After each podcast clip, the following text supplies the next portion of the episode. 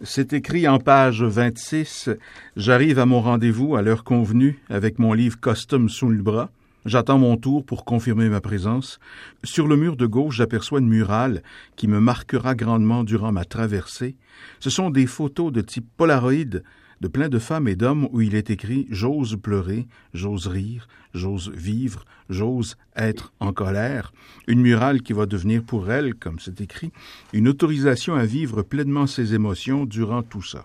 Le sang en question, c'est un cancer. Ce cancer-là s'est transféré dans un livre qui se nomme Stade 4, Ma vie avec le cancer, sous la plume de Alison Beauchesne-Lévesque, dont le fils a appelé le cancer Bidou. Et puis on l'a joint quelque part sur la côte nord, où elle habite maintenant. Alison Beauchesne-Lévesque, bonjour. Bonjour. Bonjour et d'abord, bravo. Ça prend un courage pour affronter un cancer du sein stade 4 et ça prend un courage pour l'affronter avec un petit gars de 4 ans et de le faire aussi comme ça en écriture. Oui, ben merci pour les beaux compliments. Ça prend du courage, mais surtout de la détermination, je dirais, parce que le courage, c'est pas quelque chose que j'ai choisi, c'est venu toute seule. Mhm. Puis euh, dans l'optique d'aider mon enfant, c'était une priorité de l'écrire pour que le jour où je serai plus là, ben il puisse le relire et le relire et le relire et le relire et le lire à ses enfants et ainsi de suite. Vous voyez ça ce jour où je serai plus là, le plus tard possible, j'espère? Oui, oui, oui, tout à fait. mais je suis prête, par exemple. Ça, Oh. ça c'est certain. Oui. Ça, ça change des choses dans une carrière et dans une vie. Quand on est femme, qu'on élève un enfant en garde partagée et qu'arrive une histoire comme ça, ça vous change complètement la perspective de la vie. Oui, les priorités euh, sont complètement différentes, ça, ça, c'est certain.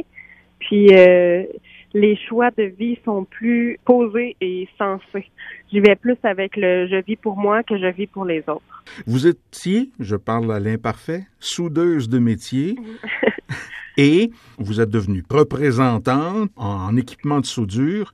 Il fallait éventuellement enlever le fameux masque. Ça, je parlais toujours à votre hamster intérieur. hein. Oui, oui.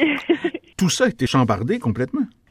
Ben je crois que dans la vie, là, il se passe des affaires, que la vie se place avant qu'on ait des événements. Avant, quand j'étais soudeuse, il manquait quelque chose. Puis en plus, j'avais pas d'assurance à cet endroit-là. Puis juste un an avant l'annonce du cancer dans ma vie, j'ai changé de compagnie justement pour aller re- être représentante dans la boutique euh, de produits de soudage. Mhm. Puis là, je me suis, sans le savoir, là, je me suis placé une satisfaction au niveau de mon, mon travail avec un confort, mais surtout avec des REER, des assurances, des assurances collectives. Quand le cancer est arrivé dans ma vie, j'étais déjà euh, bien euh, entourée par rapport au soutien financier. Donc, sans le vouloir, je plaçais mes cartes pour me rendre où je suis aujourd'hui. Et vous avez passé des étapes en montagne russe. Là. Il y a eu le, le déni, la colère, comme on dit, les coches qu'on pète. Ah oui, tout à fait. C'est sûr que j'en ai eu, mais il durait pas vraiment longtemps. Il était peut-être plus intense, mais moins souvent. Parlez-moi de l'annonce à Fiston du fait que maman a un cancer du sein. J'essayais d'intégrer ma personnalité dans l'annonce. Donc, j'ai proposé à son père de faire une rencontre, puis on a fait ça un soir de semaine, tout banalement, puis euh, on a intégré le dessin. Mon ex a expliqué à notre fils que maman était malade et il y avait une bébite dans mon ventre, puis on lui a demandé de donner un nom. Comme ça, les gens autour de nous allaient parler de bidou, puis Charles allait comprendre. Puis on a dit tous les mots qu'il fallait dire, donc cancer, maladie, hôpital, docteur. C'est tous des mots qu'il allait entendre dans son quotidien, qui allaient pas lui créer de l'anxiété au quotidien. Donc si quelqu'un parlait de la maladie devant moi ou Mhm. devant lui, ça allait passer comme dans l'eau là. Ça allait être comme si de rien n'était. Puis c'est vraiment ce qui se passe parce que maintenant au quotidien, Charles et moi, il n'y a pas de cancer entre nous deux là. Il est là, mais ça change pas la façon qu'on a de parler ni de se côtoyer. Mais il y a Bidou. Oui, Bidou, ben oui, c'est lui le Bidou. C'est lui, Bidou. Mais, euh, le carcinome en question, oui. Exactement, ouais. Un an, c'était une fin du monde. Aujourd'hui, tout le contraire, ce n'était que le commencement. Exact. Vous ah oui, tellement. Oui, à mes 28 ans, le jour de mes 28 ans, le 24 octobre 2016, j'apprenais que j'avais un cancer métastatique. À mes 29 ans, j'allais offrir mon aide comme bénévole dans une maison de soins palliatifs. Puis à 30 ans, je peux dire maintenant que je suis conférencière, auteur et bénévole à temps plein. J'ai choisi de vivre dans le minimum, là, là, au niveau financier, pour pouvoir aider, puis pour avoir une paye, je dirais, euh, humaine plutôt Mm. que financière.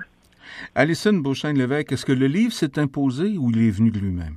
Il est venu de lui-même. Au début, c'était les dessins, puis les mots ont suivi. Puis euh, je me suis rendu compte que j'avais un talent. Je trouvais que c'était important d'écrire des souvenirs. Les éditions m'ont approché par rapport à mes illustrations, puis je leur ai justement dit en même temps que j'écrivais, donc ils ont lu les brouillons, puis ils ont dit ah c'est sûr qu'on embarque dans le projet, puis ils ont ils m'ont vraiment beaucoup aidé dans l'élaboration du projet concret là qu'on peut pas pleurer tout le long, mais on peut Mhm. pas rire tout le long, faut pas que ce soit banalisé, mais en même temps faut que ce soit compris. Ils ont été très à l'écoute de mon écriture en fait.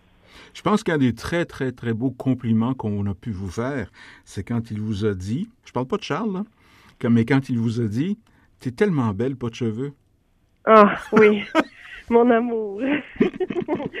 oui, ah oui. C'est des choses qu'on pense pas. On s'autorise souvent pas à être heureux dans des moments difficiles de notre vie.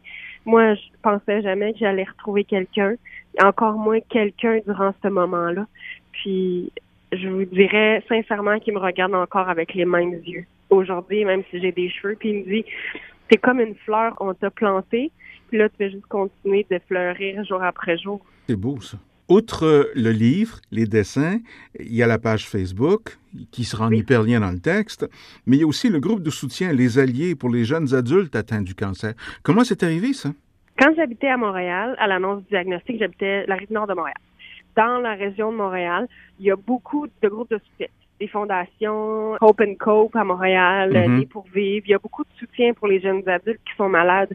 Puis ça fonctionne bien parce que c'est ça qu'on veut réseauter. Je suis arrivée à Bécomo, puis la maison me parlait, là, je la trouvais vraiment belle. Puis tout le monde me disait, oh, les gens vont mourir à la vallée. Puis je disais, non, non, non, moi, c'est pas ça. Pour moi, une maison de soins palliatifs, mais parce que faut dire qu'un stade 4, c'est un stade palliatif. Donc, je suis stade palliatif. Mais ça, palliatif veut pas dire à terre en train de mourir puis de se vider, là. Ça veut Mhm. dire que t'es rendu à un stade qu'il faut que tu prennes soin de toi puis de soin de ta vie en tant que telle. Puis que les gens prennent soin de toi aussi. Donc, je suis allée cogner aux portes de la Vallée des Roseaux en leur offrant mon aide pour créer un groupe de soutien. De là est né le groupe des Alliés. Maintenant, on compte 23 membres. Certains sont atteints de la sclérose en plaques, du cancer, de la fibrose cystique ou diverses maladies dégénératives. On Et- se rencontre tous les mercredis, puis c'est social. là. Je voulais pas avoir de cadre. Je voulais que les gens puissent arriver, puis s'il y en a un qui va pas bien, ben on va tous se focuser sur lui. Puis s'il y en a qui va bien, ben on va. tu sais, C'est au, au gré de la journée. Alison Beauchesne-Lévesque, dans votre bucket list, vous parlez être heureuse jour après jour. Oui. Euh, parlez d'apprendre le piano, comment ça s'en vient? Ça commence. 1000 grues en origami, rendu à 342 dans le livre, j'imagine qu'il y en a plus. Oui, hum, pas tant là, parce que je suis pas priorisée là-dessus, mais ouais, non, non, non. Apprendre l'allemand, oui, pourquoi? Euh, je trouve que c'est une langue euh, rough. une langue qui fait peur. Tu sais, je me dis que si je me mets à parler en, en allemand à mon, à mon cancer, il pourrait avoir peur. C'est ça que je me disais. Ah, aber es ist sehr, sehr schön Sprache, sachez-le. C'est une très belle langue. Testament est fait, avoir un chien, il s'appelle Titan.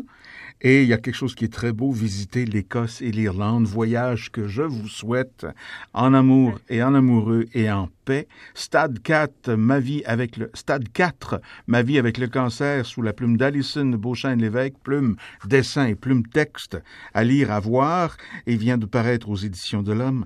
Alison Beauchesne-Lévesque, merci beaucoup d'avoir été des nôtres. Merci beaucoup.